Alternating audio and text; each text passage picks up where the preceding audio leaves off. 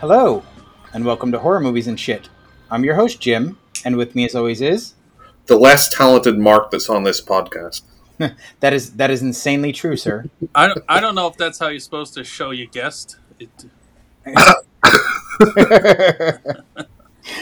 a straight fact. So. Yeah, right. We do have a special guest with us today. Joining us today is author extraordinaire Mark Tufo. How are you, sir? Good. Thank you for having me on. I appreciate it. Well, thank you for coming on. You have no idea. I was a huge fan of the Zombie Fallout series, though I have not finished it yet. So I was extremely excited when you answered my message on Facebook. I was just answering to make sure you're going to finish the series, man. Oh, of course I will. However, I did get sidetracked. I had this apocalyptic phase, and then I've taken about a 2-year break because I got into urban fantasy. No, I get it. I'm just messing around. I know. But I will definitely be getting back into this series. But the one that got me thinking about you again, no offense, was The Bleed. I came across that on Audible, and it was fantastic. Oh, thank you. I get asked a lot to do collaborations, and they're tough. They're more difficult than writing a book alone, believe it or not. How does that process work? Like, I mean, it's you, Chris Philbrook, and I'm sorry, I forget the third author's name. David Moody.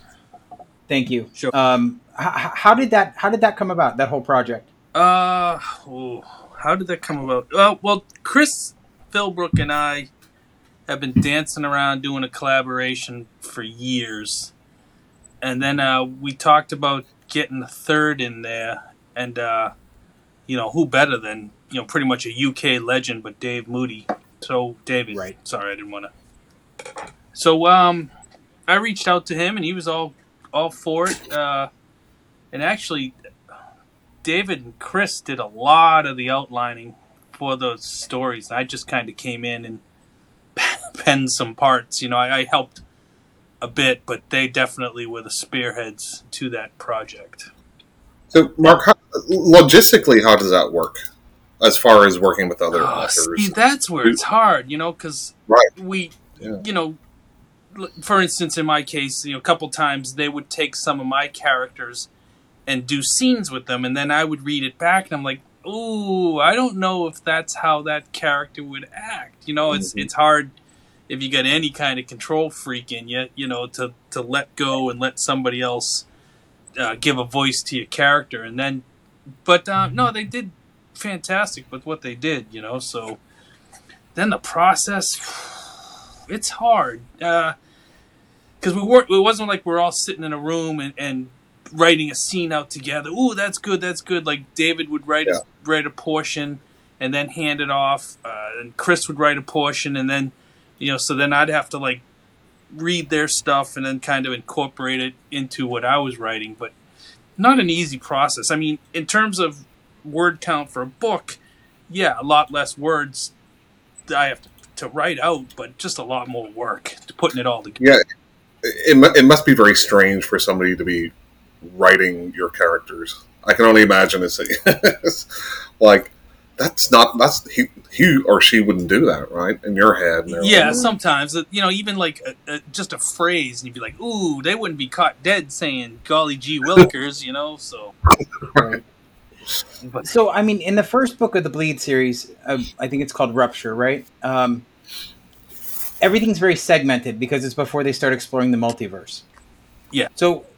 Was that each one of you took a segment? Like, one of you started with, the lunar colony, and then you had Jenny in London, and then you had Eridon and Thistle on the other planet with the, that they're half gods. Yeah, I mean, is that how that worked? Yeah, the first book was actually probably the easiest because of that. We literally like, this is your third, this is your third, this is your third, so. A lot easier to put together that way, whereas the other ones were intertwined. It was like, okay, I'm going to take it from here, and that kind of thing. So trying to keep it from being, from especially book 2 and 3, not disjointed was a fair amount of work. Yeah, I can completely understand that. So now my next important question is, if I'm thinking correctly, based on the other book, the other stuff that you've written that I've read. Maddie was your character, right? Yes. Was one of your characters. That's what I thought. Because I loved her to death. She was awesome. And the whole storyline with between her and Sandra, oh my God. She was a great villain. Yeah, I like to. I don't know what it is why I like my villains like I do, but they're fun to write. And she was a fun character. Like so, Mark, I know you didn't read The Bleed, but the character of Sandra, she essentially was all about self-preservation and everybody else be damned. Mm-hmm. And then towards the end, the later parts of the story, she actually does become an agent for the bad guy. Huh. So, Mark, for full disclosure, I have not read any of your books. However, today I did pick up the first Zombie Fallout book. Oh. And I knew I was going to enjoy it. But I think like the third page. Well, if you get to the part about the peephole liquor and you're in... That's exactly what I was going to say. Yeah. Asshole licking my peephole. Yeah. And I just... That is like some sort of funny poetry right there. That is... Yeah, that's the point where... it's pretty cool because you're only 3 pages in. If you're okay with that line and you find any humor in it, you're in for the series. If you find that distasteful and you're out, you spent 3 pages. So it's just even funny to say it. That's even what's funny. Like never mind anything else. Just saying it. There's like a rhythm to it. It's just so yeah. So I bought the book and I have a question about like Kindle and stuff too, right? And publishing through, in this new modern age. And I got, like, the audio, the Audible book, too, because I generally listen to novels more than I read them, because it's just easier on, like, a commute to work, etc. But, like, on Kindle, right, so it's $1. So I paid $1 for that. It's like, how does that work as far as getting paid? And, like, how much does that cut into... how much you get paid? It just seems very strange to me. Well, I'm not gonna. This is in no way, shape, or form giving Amazon any kind of crap. But Amazon's huge because Amazon's what they do. Right. Right. So on that 99 cents, how much am I seeing? Man, I don't know. I can't imagine it's a dime. Yeah. It's crazy. I was reading some. I don't remember which musician or it was a rapper or something was talking about like Spotify and like how many plays it has to get for them to get like a dime, and it's like hundreds and thousands and all this. It's like to be a creator right now must be very difficult compared to maybe 20 years ago, as far as revenue and everything else. It's great for the consumer, also, but it's more difficult for the artist. I mean, it's always been geared towards the, quote unquote label. They've always cleaned house while the artists have, for the most part, I'm not sitting there saying I'm eating ramen 7 days a week, but, it's definitely, it can be challenging for the artist to make a living. I'm actually, knock on wood, one of the rare ones that just writes. There's a lot of folks that write and then go, sell insurance during the day or whatever else their occupation may be. So I have another. I've got more generic questions. That's and fine. Jim will have more specific to your books. But as far as working, I know some authors are very structured. They will work like a 9-to-5 schedule and they'll work. They'll write all that time and then. It's like a regular job, and then some people do it more in bursts. How do you approach, writing? It's definitely my job. I don't, it's a job I love. Don't get me wrong, but it is a job. Do you have like a set schedule? Do you set your alarm and it's 9:00 and I'm going to start writing, or is it just when you feel like it? I don't set my alarm, but I have 2 dogs that have to get up at 7:30 a.m. So there's my alarm. They're like, dude, I gotta pee. Get up. So that is my alarm. Then after we hang out for a little bit and get my coffee, I walk into my office and I'm generally working from 8 to probably 4-ish, okay.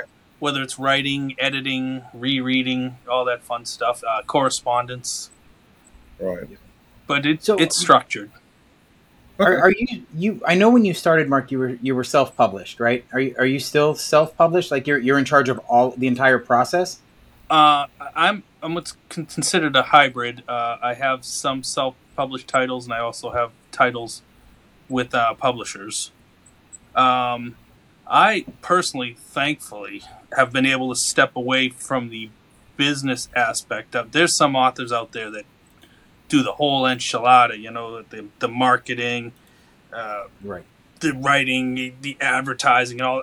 I can't even imagine putting that all on my plate. But once started to make some sales and stuff, my wife actually took over all the business side of it. So such a huge help. It's unreal. Yeah.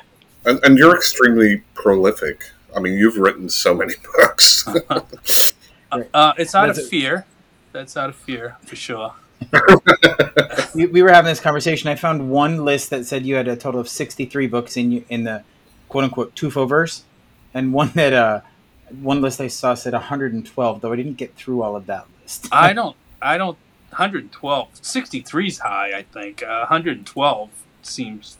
I don't know what the heck they're talking about. So the Zombie Fallout series, it's expanded, right? You have... What I think 8 was it number 18 you're on was the last one I think I saw so far. 20 comes out in May.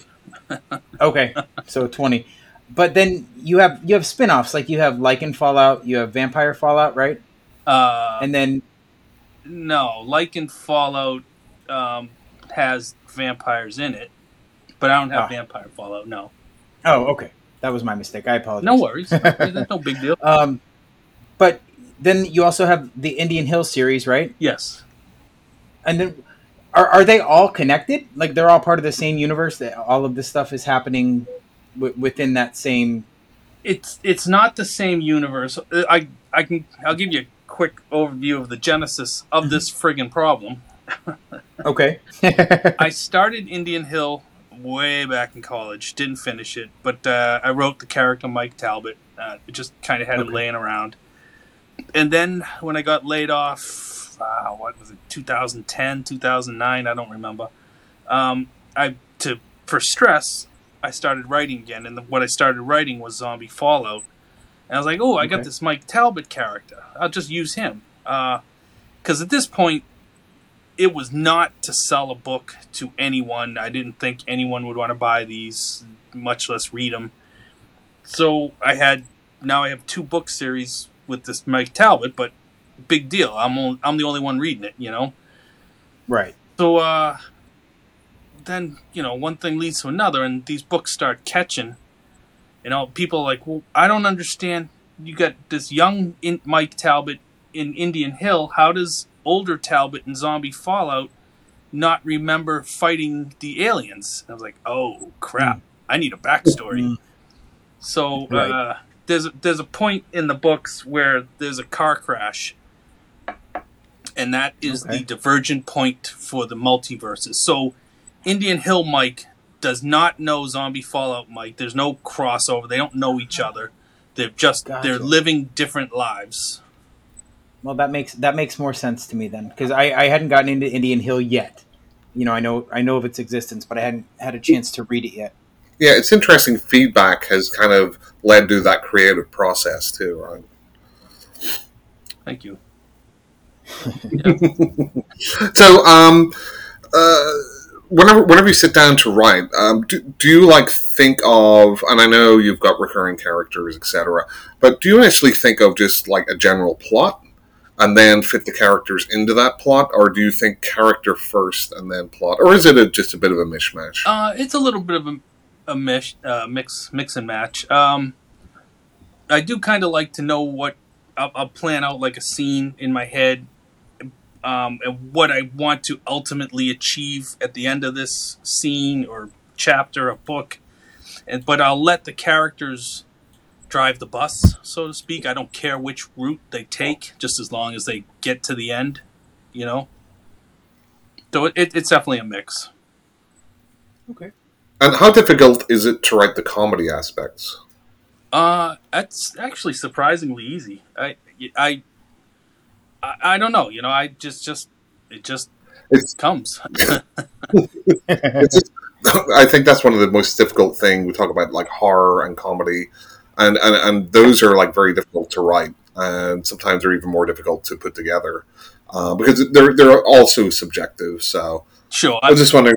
I'm a sixth grader at heart, so you know. I mean, I think from the books of yours that I've read, it's not so much about the comedy. It's you use it as a vehicle to break tension, and sort of shift focus. So maybe it just comes more naturally to you in that respect. Yeah, I remember when I first started Zombie Fallout, I was actually going to write a straight comedy. I was going to actually call it Zombie Follies, and then you know, people started dying. I'm like, well, that's not that funny, you know. So maybe it's not going to be quite a straight comedy. But yeah, people definitely do appreciate, you know, a tense scene. They get to, you know, relax a couple pages later when something funny happens, you know. Right. So for my limited, I've only read a couple of chapters, but I find your writing style very readable, if that makes any sense. It's very easy to follow along with the characters and, you know, kind of have fun with them too. There's some books that I like. You could look at maybe like Dune or something like that. Fantastic book, but I wouldn't say it's very readable. You have to like work with it. From what I've read of yours, it's just like you're along with it, with the ride. So, yeah, that's awesome. You're talking to a guy that was in what the heck is it? English. I had to freaking take English a couple times in high school. You know, remedial. There we go. I can't even remember the friggin' word. You know, my grasp on the English language is not super high. So, you know, and I just write how I generally act. You know, right. And that's, I actually read a review of your book that talked a lot about how it seemed very natural. And it talked about, I read an interview that you did where you mentioned that you write a lot about what you know. So like a lot of the relationships are sort of natural. Like, and I was going to ask you this anyway, like, you know, with respect to Michael Talbot, I know a lot of him is based on you because you served in the military, right? Yes. Yeah, so thank you for that, by the way. Appreciate it. Then you have Tracy, Nicole, Justin, Travis. So I'm assuming that these are all based on relationships in your real life, like your wife and your kids. Yeah. My big question is Henry the dog. Oh, how much of that is based on one of your dogs? Oh, Henry was a glorious beast. He unfortunately left us a couple of years back, but magnificent animal. Oh, good dog. Yeah. And funny in the book, he does bring a lot of comic relief. I laughed way too much at that dog. Yeah, there's I'm sure I won't say anything because of Mark, but you know, there's a dog in book one that I can't really say anything without giving it away. Yeah. I'll just leave it alone. I know. He's the English bulldog. Is that? Yeah, Henry. Yeah. Yeah, he's a fun dog. That's for sure. I would say, number one, you can pick out a psycho, right? If they have a dog and they don't say hello whenever you come into the house and goodbye whenever you leave, they're probably a psycho. I would agree. Yeah. I tend to agree with you there. Yeah. Mm-hmm. I would too. So I do have a question, and I know Mark is just starting the book, but I do want to ask about Tommy. Okay. Because I think he's probably got one of the most interesting story arcs between all the books that I've read so far. Sure. And I'm just curious, what was your thought process with developing that character? He was never supposed to make it off the Walmart roof. He was going to die right there and then, to be honest with you. Right.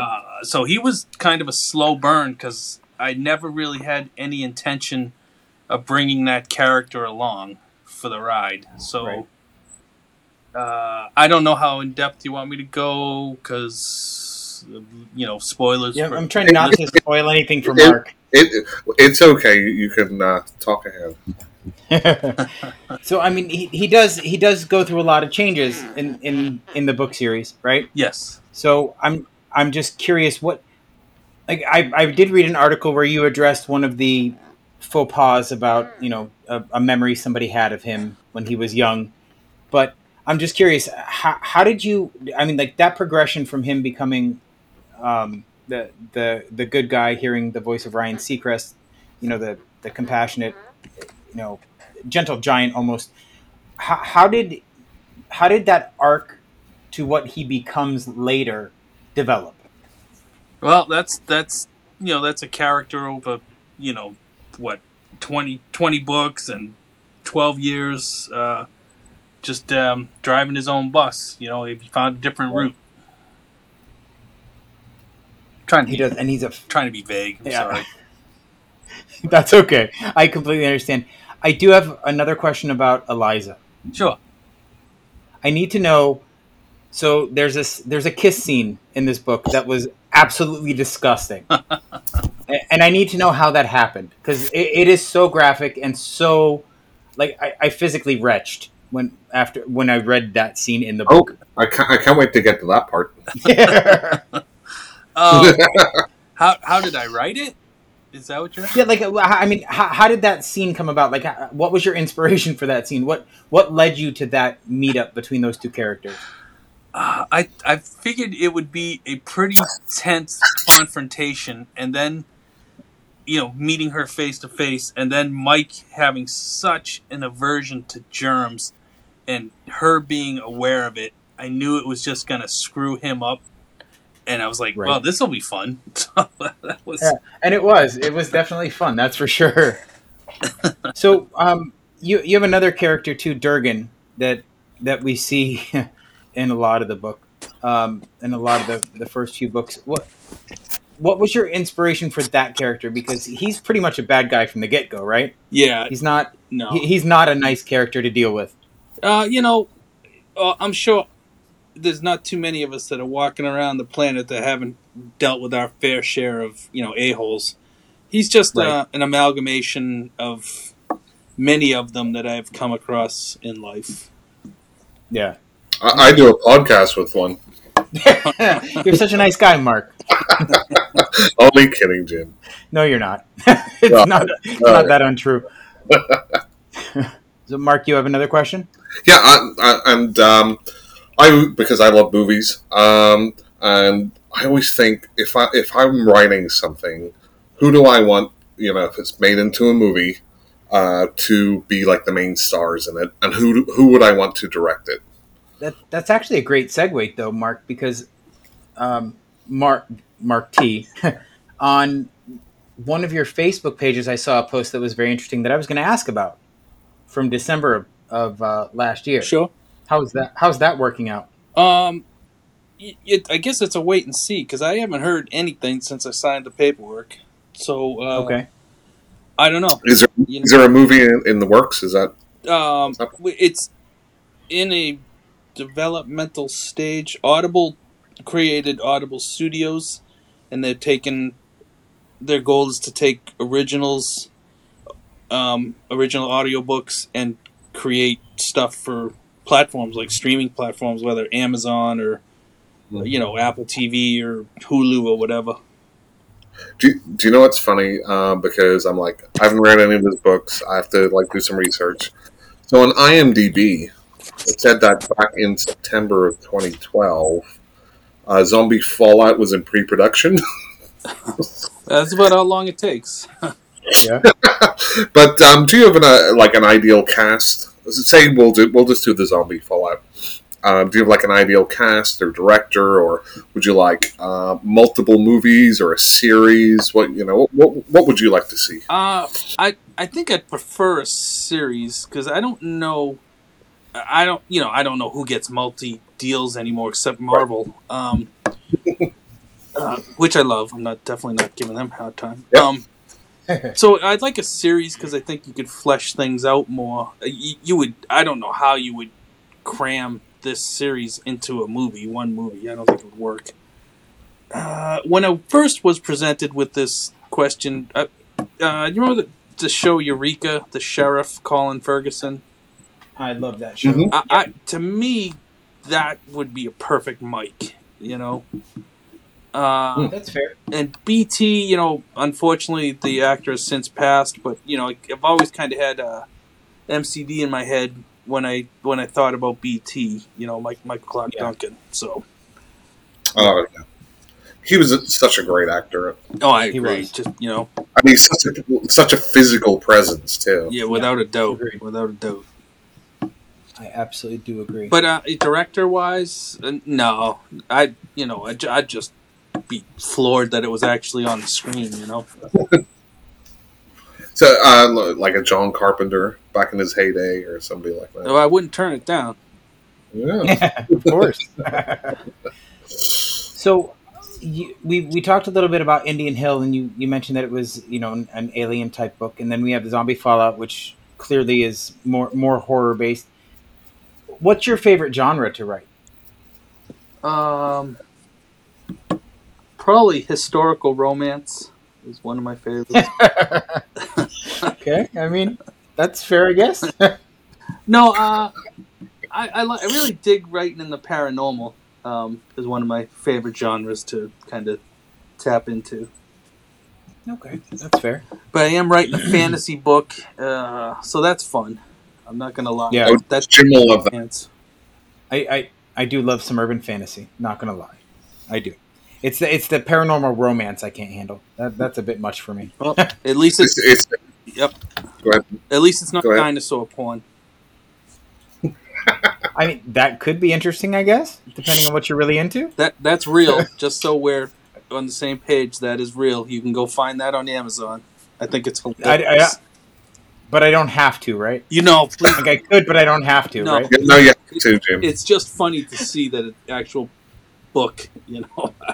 I'm in love with the freaking velociraptor, you know, I don't know. Yeah. Oh, my God. So, sorry, but back to the books. Now that we're talking about dinosaur porn, so a lot of your characters are based on your personal relationships, like with your wife and your kids. So, how do they feel when they read some of these storylines, as far as what the characters that are based on them get to experience? Yeah, if I had a do-over, I wouldn't have done it, and I would go back to the beginning of the interview. I didn't really think anyone was going to read them, you know. So what did it matter who I used? True. I wish back when I started, I didn't use those names. But okay. I know the missus at first was not a happy camper about it, you know. But, you know, and now it is what it is now, you know. Mm-hmm. Now, didn't your wife encourage you to publish your first book, right? Yeah. According to the internet.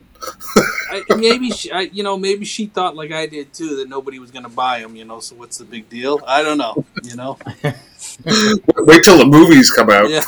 Right? Sorry, that's my dog.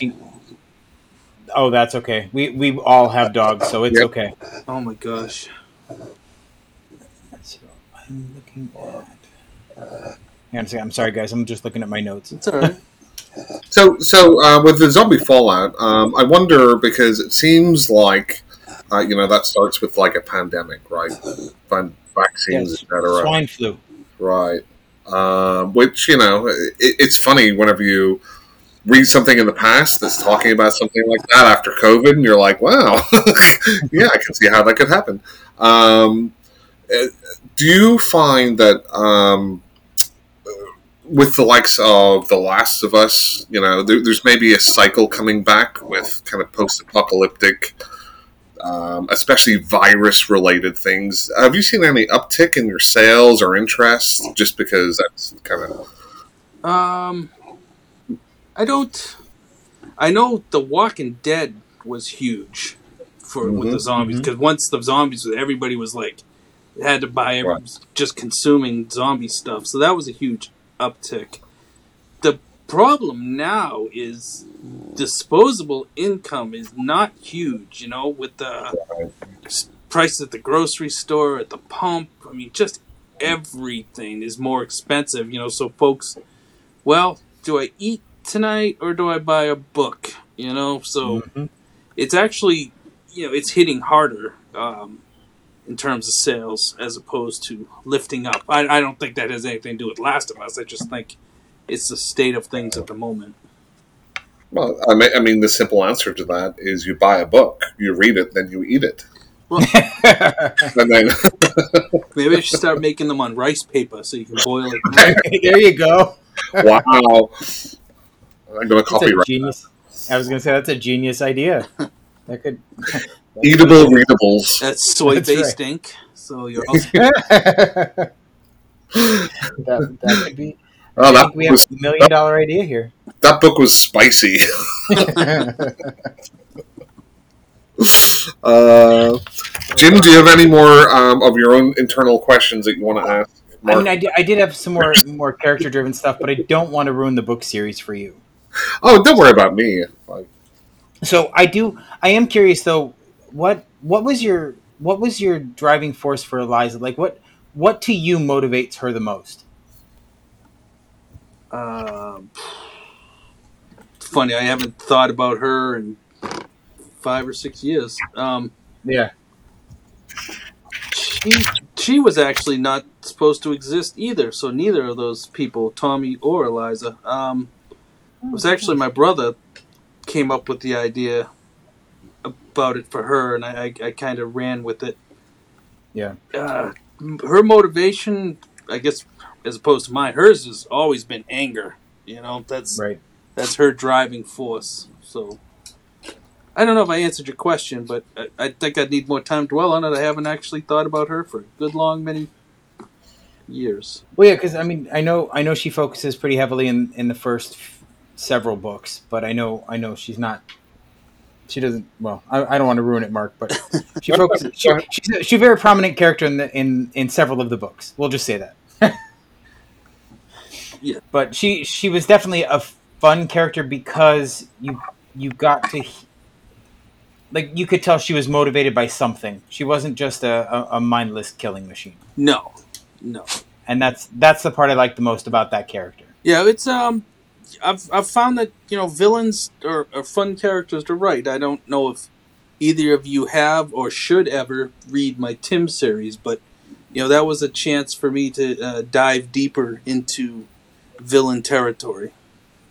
I just discovered your Tim series today when I was doing research for this episode. And I thought, I need to look at that. If you started reading it, you would have decided not to have me on. So it sounds like something I want to read. I like the darker stuff than Jim. He does. He definitely does. It's definitely that. So I have a question about audiobooks because I consume most of my books via audiobook. And I love the narrator for the Fallout series. Sean Runnette is one of my favorite audiobook narrators ever. Do you get much say in the people that narrate your books? So way back in the day, I had company Tantor. Great people, great company. They reached out and they wanted the audio rights to Zombie Fallout. And right. Back then, I was like, audiobooks? Who listens to audiobooks? Nobody, you know, all I could think of was my mom in the kitchen with the cassettes on the crappy tape recorder machine. And I was like, whatever, man. Give me the money. You can have the audio rights. Right. Then a few weeks later, they reach back out and they're like, oh, we found a narrator we think you'll like, this guy Sean Runnette. And I was like, I don't care. I really couldn't give a crap one way or the other. And come to find out, Sean Runnette's just amazing. And, you know, he blew the series up for me, you know. So, yeah. You know, with the, I attribute as much as my success to my writing as to more so even probably Sean Runnette's narrating. Yeah, I absolutely. The narrator can really make or break a story. I agree. It does. 100%. And it's hard. If you don't believe the narrator's voice, especially when they're doing a character, it really does detract from whether the story's good or not. It doesn't matter because if I'm listening to somebody that I just can't handle their voice, I'm not going to listen to the whole thing. But you know, and I don't understand how this happens. Like I've listened to audiobooks where the narrator mispronounced mispronounces words. Like, I don't even understand that. Do you not have an editor or somebody that's listening to you that's like, that's not how you pronounce that word? You know, it's hard. You know, I know that, like, the first book or two that Sean had done, I listened to the whole way back. But that was, I haven't listened all the way through since then, you know, so I mean, he's a professional, so I leave it to him, you know. So, I will tell you this, like, one of my favorite authors is an English author, Graham Masterton, and I was listening to one of his audiobooks, and the narrator says, this is a book by Graham Masterson. I'm like, you can't even get the author's name right. This is yeah, that's not off to a good start. And I actually listened to an audiobook. It was like 75 hours because it was a giant omnibus of the entire series of this urban fantasy book I listened to. And they changed narrators because, unfortunately, the previous narrator passed away before the last book was finished. And the new narrator was good, but they said words differently, and it annoyed the crap out of me. That's I did a short story, I guess a novella, in Nicholas Sansbury Smith's Extinction Cycles. And I brought some of my characters over and did it for them, and they had a completely different narrator do my characters, and people just hated it because it just no. I need those details because I love that universe. The Nicholas Sansbury Smith, good guy. He's a good dude. Yeah, I absolutely loved Extinction Cycle. That was the first series of his that I read, and then I got into Orbs because Bronson Pinchot is another great audiobook narrator. Yeah, he's the one that I'm talking about, so I didn't want to say his name. Oh, well. There it is. You heard it here first, folks. I'm sure he's super talented. He just, with my characters, people were, you know, didn't like the way he had portrayed them. You know, they... Obviously, they've been listening to my guys for 15 books at that time. And right. This, you know, Bronson comes in and does it his own way. So, which characters are we talking about here? What characters cross over? Oh, man, I'm not even 100% sure. That was like 5 or 6 years ago, too. I think Mike is in there. I'm gonna have to look this up. Yeah, I mean, I guess it's the same as if you watch, like, a TV series and you have somebody playing a character... And then, you know, you watch that series for like 6 or 7 seasons, and then they change the actor, right? Sometimes the new actor can be great, but it's just different. Yeah. And you're used to what you're used to, and you're like, and, you know, it sounds so easy being a narrator. It's in your head.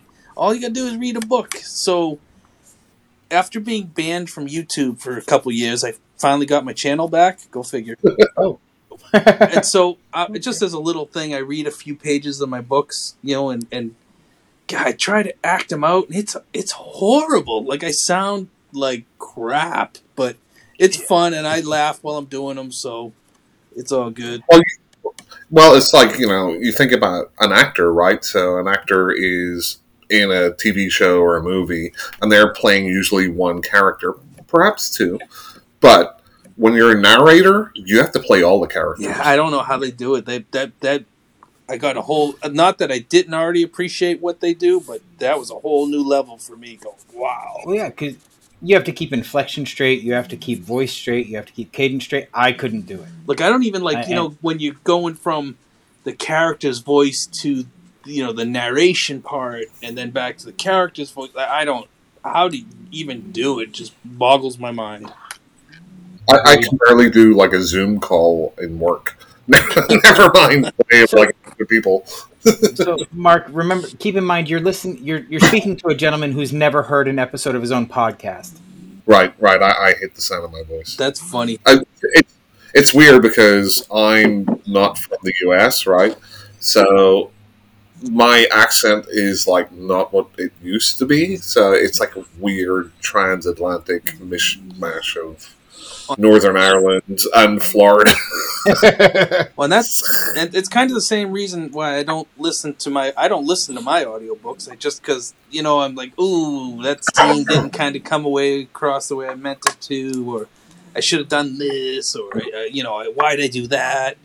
So I kind of avoid it that way. I don't have to think about it, what I could have done or not. So how does that work? Because I always feel like very self-critical if I try to do anything creative.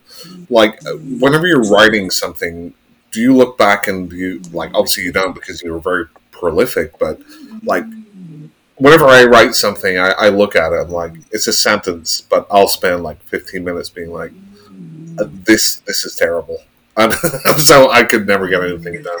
I find that the most important thing for me to do is get it down on paper, because for computer screen paper. But because once it's down, you can manipulate it. At least you've got the core, the nugget of the idea you're trying to get across. It's down and you can beef it up, clean it up, make it clearer, embellish whatever you need to do. And then thankfully I've got a wonderful editor that can fix all my crap. So it helps. Do you ever suffer from writer's block? Nope. No. Does the beer help with that? Jim, do you? I don't write, so no. I don't suffer from it at all. I tried to write in junior high, and I realized I was just regurgitating every horror movie I'd ever seen. I've come to the determination that writer's block is, to me, I'm not trying to cast a wide net. I think it's just a lack of focus. It's distractions. So what I do is I crank music in the morning, and that kind of floods out all the other thoughts, all the other noises, and I can focus on what I want to write and to do. We have to know what sort of music you listen to, then. I'm more into the driving rock type of genre, but I like a lot of different genres of music, except for jazz. I just can't stand jazz. I can't. Jazz... Yeah, I'm exactly the same. I listen to a lot of different stuff, but jazz, it's too all over the place. It's like, I don't know. To me, it's like four people that are playing completely different songs, and they're just standing in the same place. That's all. Yeah. Jim, do you want to talk about your yacht rock obsession? We don't need to talk about my yacht rock obsession. I do. When I'm at work, I prefer to listen to quote unquote yacht rock, and I think we're all roughly an age where we know what yacht rock is and we know what bands we're talking about. So, it puts me in a good mood. It's nice and mellow and it's chill when I'm at work. No, I have no problem with soft rock. Yeah. And then when I'm angry or I need to get shit done, I put on stuff like Five Finger Death Punch. Oh, Jesus Christ, Jim. Get some Dimmu Borgir or some... Some who? Some Norwegian death, like black metal. Oh, Dimmu Borgir. Like orchestral black metal. Great. Yeah. I'm not really into that. Although I do really like one Christian rock band. Skillet has some good music. My son likes Skillet. I was surprised. I didn't realize that they were so heavily influenced by religion. But I like their music. Yeah. Yeah. If the music's good, the music's good. No, exactly. That's how I feel too. I don't pick too much stuff apart. So Mark, I have a question that's not book related. Okay. So you're from Boston, right? Yes. And you're now living in Maine, is that correct? Yes. Do you like the cold weather? Love it. I was going to say clearly he does, because in between there was Colorado, right? Yeah. What I find with the cold weather is it keeps people away. So. Oh. Yeah. I think I'm onto something. Yeah. We're both here in Florida, so. Oh, sorry. I'm originally from Connecticut, and I have family in Maine. Thank you very much, Mark. Yeah, but you don't live there, Jim. No, I just used to visit there on the summers. Oh, okay. With my grandparents. All right, cool. So now, Mark, we're going to do a get to know you segment, if you don't mind. Okay. So I'm going to ask you some questions, and you just tell us. You just answer honestly. Oh shit! Give me a horror movie you hate. Oh, I'm going to be honest. I don't watch horror flicks. Isn't that freaking good? Oh, no. I know. I'm sorry. I don't. Jim's question is gone. I don't. Yeah, that's every question is now gone. We're done. The anxiety they produce in me, I don't enjoy the feeling, so I don't generally watch them. Well, that's fair. I mean, you do write horror fiction, so I mean, I can understand that, I guess. The thing about my horror is I know what's going to happen. You know? Right, exactly. There's no suspense involved. Right. And that's fair. See, I love horror.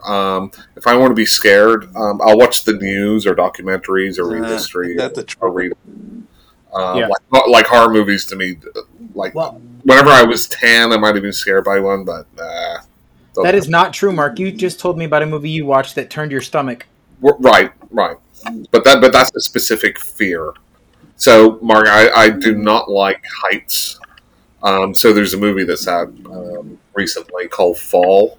Oh. About two girls that climb this 2,000-foot radio tower. And it just sets my height phobia. I can tell you the movie that scared me the most when I was a kid was Nightmare on Elm Street. That one freaked me out. I didn't hate it, but it freaked me out. And then I can tell you one I really enjoyed. My son made me watch was Descent. The women went down in that cave. That was friggin' great flick. But, still.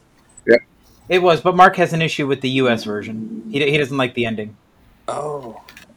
Right. So, yeah. Yeah, the U.S. version where she gets out and she's in her car and everything's fine. The original version, she thinks she's out of the cave, but then it cuts to her. She's still in the cave and she's done for. Didn't they do an extended ending that showed it like that, or something? They did.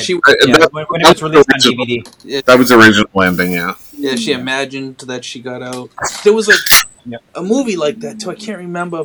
I read the book first, but this group of American idiot hikers were down in the Mayan area, and they came across this cursed hill and the local. Yes, yeah, it's the plant one. It's the ruin. Yeah. The movie was different, the ending, than it was in the book. The book was a lot. I hated the movie. It's definitely different. Yeah, it definitely was. But that movie was just when the plant started mimicking a ringing cell phone, I just lost all interest in that movie. Well, you have to suspend your disbelief at some point. Mark, as you well know, I have an issue with that. Well, you don't like it when somebody's hair is dyed strangely. I do. There are certain things, Mark, that will set me off about a movie that probably would not set most people off. I've definitely got my critics too. Yeah. Hey guys, I'm going to run to the bathroom real quick. I'll be right back. Okay. We'll wait. If y'all want a bathroom break. We're not going to do anything. Well, actually, while he's gone, we can actually talk a little bit about the stuff we didn't want to spoil. I know, right? So, I mean, given that you've written so, you said book 20 is coming out in May, was it? Yes. So, how do you keep the story fresh for you, given that this series has been going on for a while now, right? Yeah, I've said it before. If it's no longer fun to write, I won't write it. But it is still fun, and that was kind of there was a shift from Mike and his family to. Now it's more of a military approach is happening. So, it's fresh because it's new to me, too. We got new cast of characters for the most part, interspersing the old ones in there. And then, I can kill off people without feeling bad about it because they're not related to me, Well, that's true. It opens up a whole new world. Right. All right, I did once when I was a child write a story because I used to like to think that I was eventually going to be an author, where I killed off my sister, and she found it, and did she beat the crap out of me. Oh, Jesus. So, Mark, I'm sorry. I'm just back here. So, we pretend this is some sort of, horror movie or horror-centric podcast, but it's really Jim's Psycho Eval podcast. Yeah, Mark likes to figure out what is wrong with me. He hasn't figured it out yet, though. That's all right, because this is my therapy session, so we're good. Exactly. That's what we call it. This is my weekly therapy session as we delve into this stuff. But I don't get paid for this, Jim. Nobody said you should. Your advice is shit, so why would I pay for it? Anyway, Jim, do you have any more questions? I don't. We talked a little bit while you were gone. Okay. At the moment, I don't. But I like the way the conversation's just sort of evolving naturally. So usually what we do, and Mark, we don't want to keep you longer than you need to be here. We usually do like a what we've watched section at the end. So just anything that you've watched in the last week or two. And it does not have to be horror related. Or read, or yeah, just anything you want to talk about. Actually, I've been watching The Last of Us. Mm-hmm. Yeah. I'm enjoying the hell out of that. Yeah. Have you played the game? Or do you play games? I'm not coordinated gaming enough. Like I used to play sports all the time and I love it, but like gaming coordination is a whole other thing and I just don't have it. My son will be trying to teach me how to work the Xbox controller, while he's hacking me with a sword, and you're dead again, Dad. And you're like, oh, come on, man. No, so I haven't. That's right. But it's Last of Us. Then someone turned me on, my daughter-in-law, Shrinking. It's on Apple TV. Yep. I was like halfway into the first episode, and I'm like, I don't know. Now I'm like on the fourth episode, and like, this is great.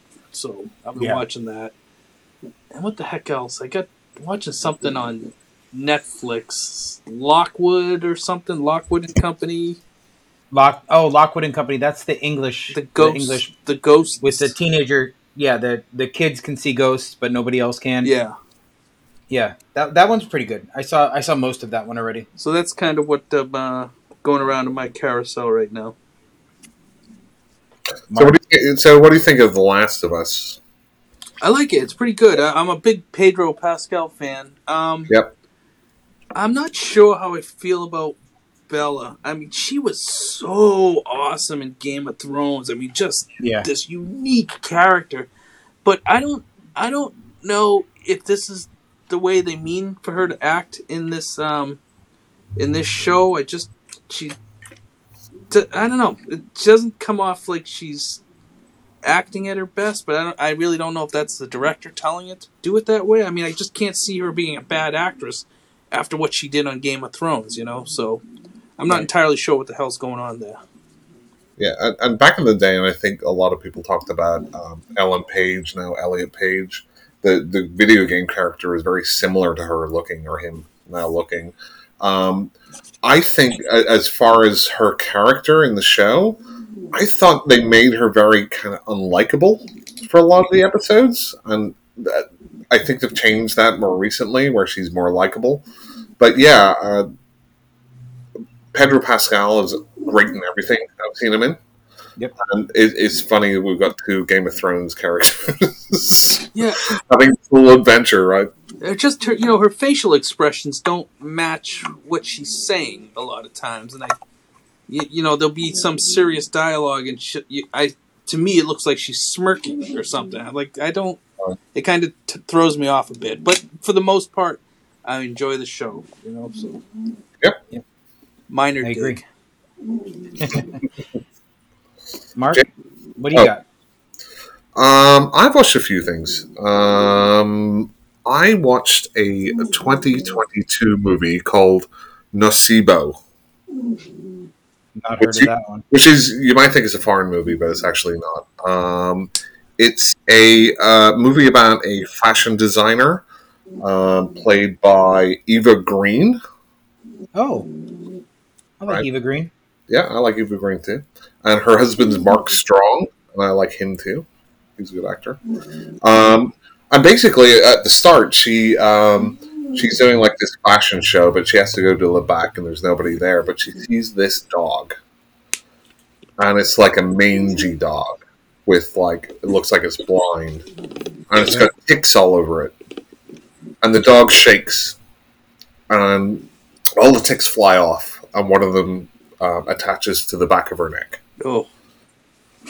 Growing up in the woods, I know that's not an uncommon occurrence. Oh, yeah. Ticks are Ticks are so nice. Like, I'm the sort of person that I have a pool. Like, if bugs fall in there, I rescue them. But, like, ticks and mosquitoes, I can't do them. Like, especially ticks. My dogs have the ticks in the pack. That's just gross.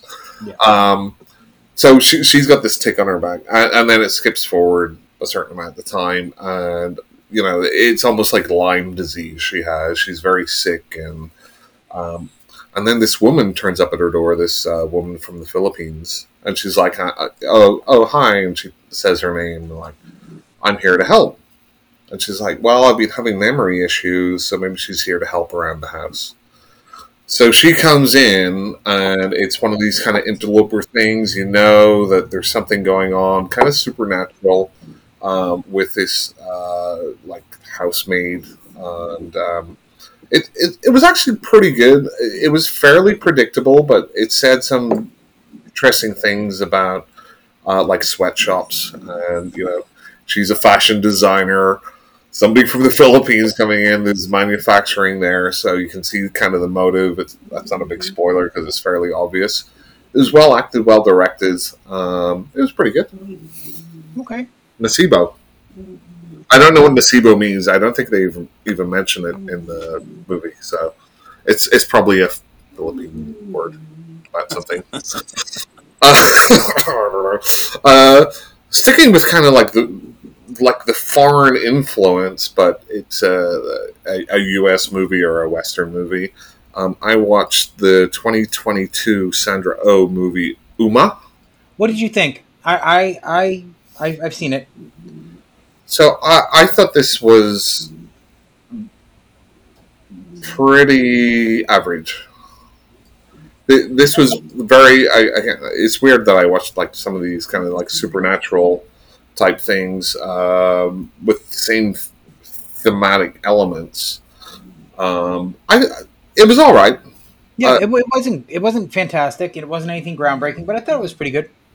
Again, whenever you look at some of these movies, it's like the story points are pretty obvious, and you can tell what they're doing, and it's kind of by the numbers, but it's well made and it's decently acted, so you can't be like, oh, well, this is terrible, right? But it's just nothing memorable. Well, that's the thing with so many places out there, streaming services. There's so much content, you know, and there's so much pressure to put stuff out that, you know, a lot of it is predictable and boilerplate, and you kind of know what's going to happen, but it fills a slot, you know.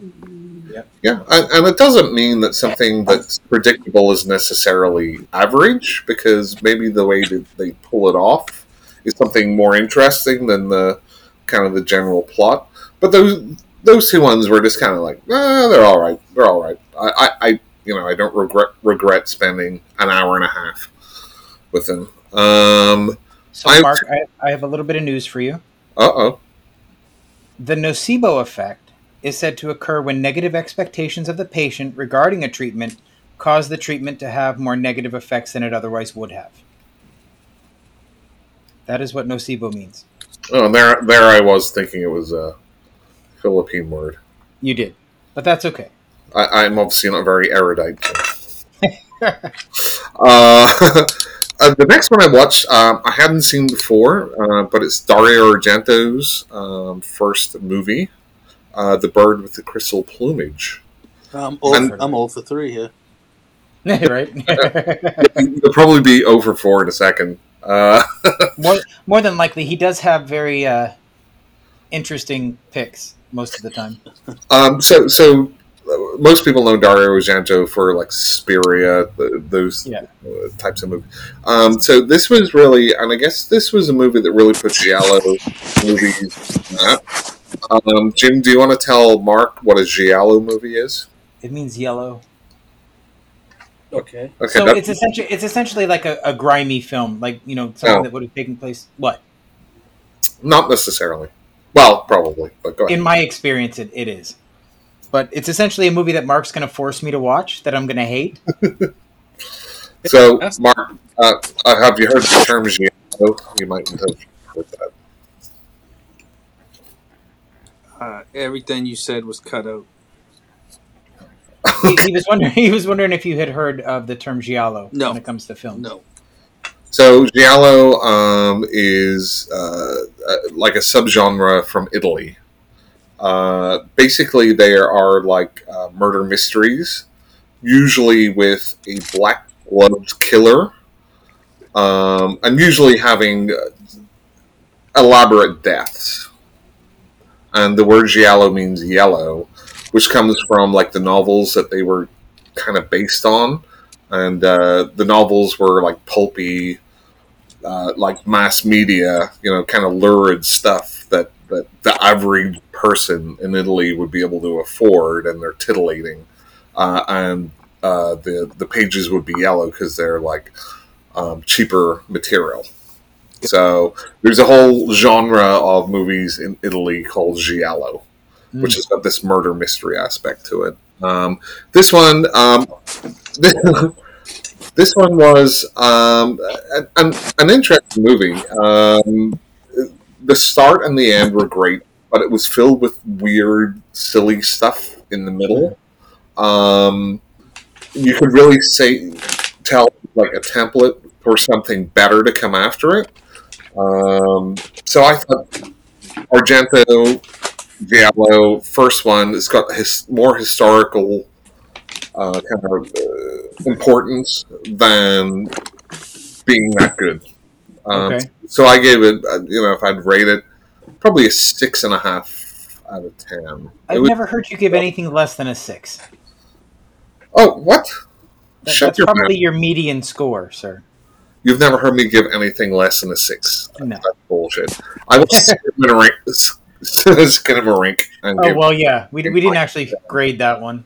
No, there's some movies I hate, but I mean, for most creative things, I usually give them a little, there's effort there if it's not, like, totally embarrassingly bad, the last thing that I watched was a 2020 movie called Anything for Jackson. Okay. Wait, I've heard of this one. Yeah, this is a movie about, like, an aging couple.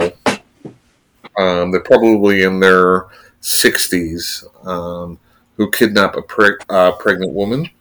And they've recently joined, like, a satanic cult.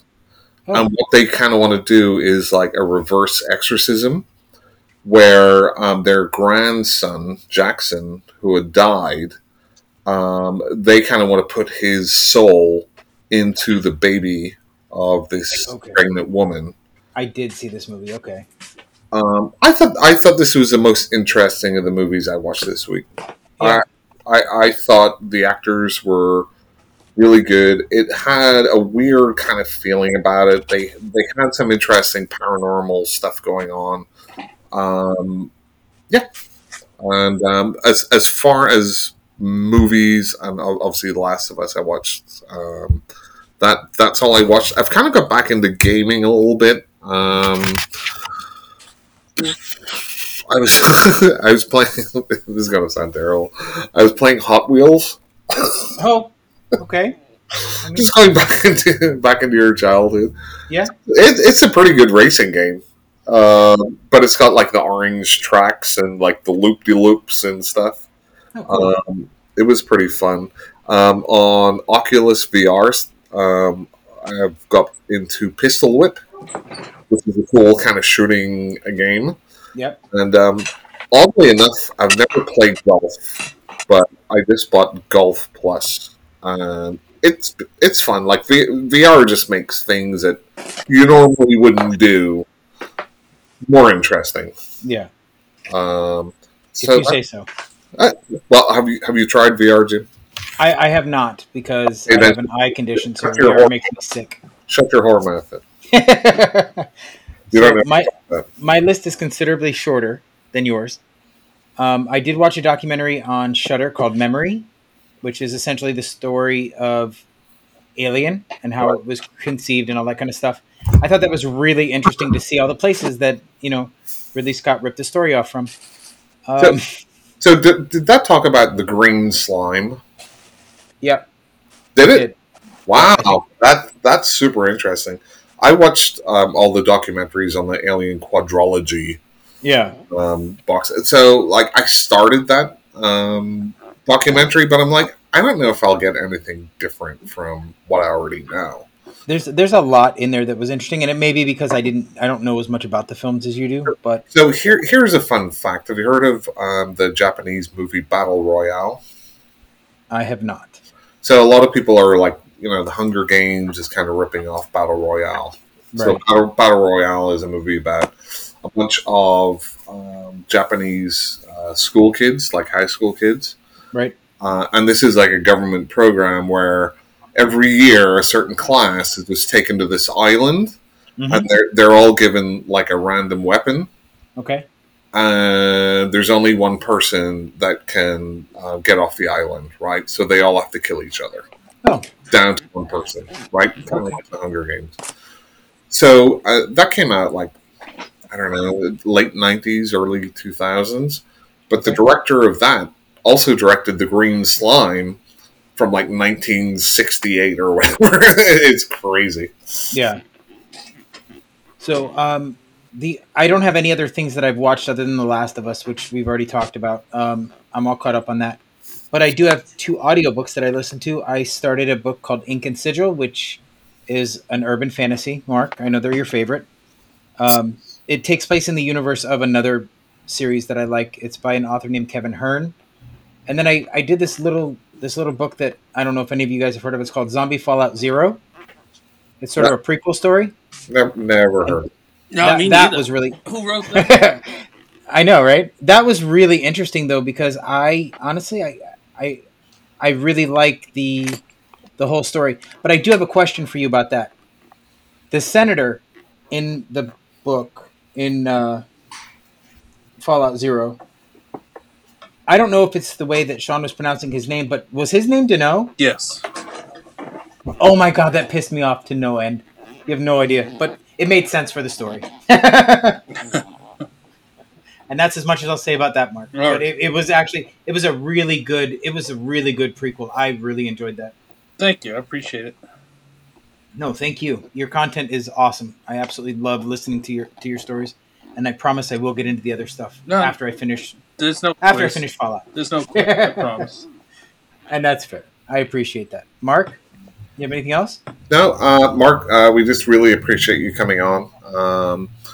It's been so interesting hearing about your writing process, about some of your stories, and I'm looking forward to jumping into the Zombie Fallout series. Well, thank you for having me on, guys. I appreciate it.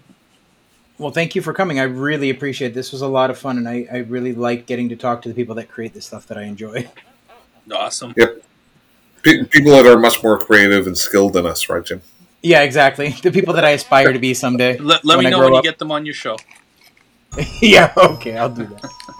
But thank you, sir. I appreciate it. And to everybody else, thanks for listening. All right, Jim. Thanks. Good night. Bye-bye. Bye.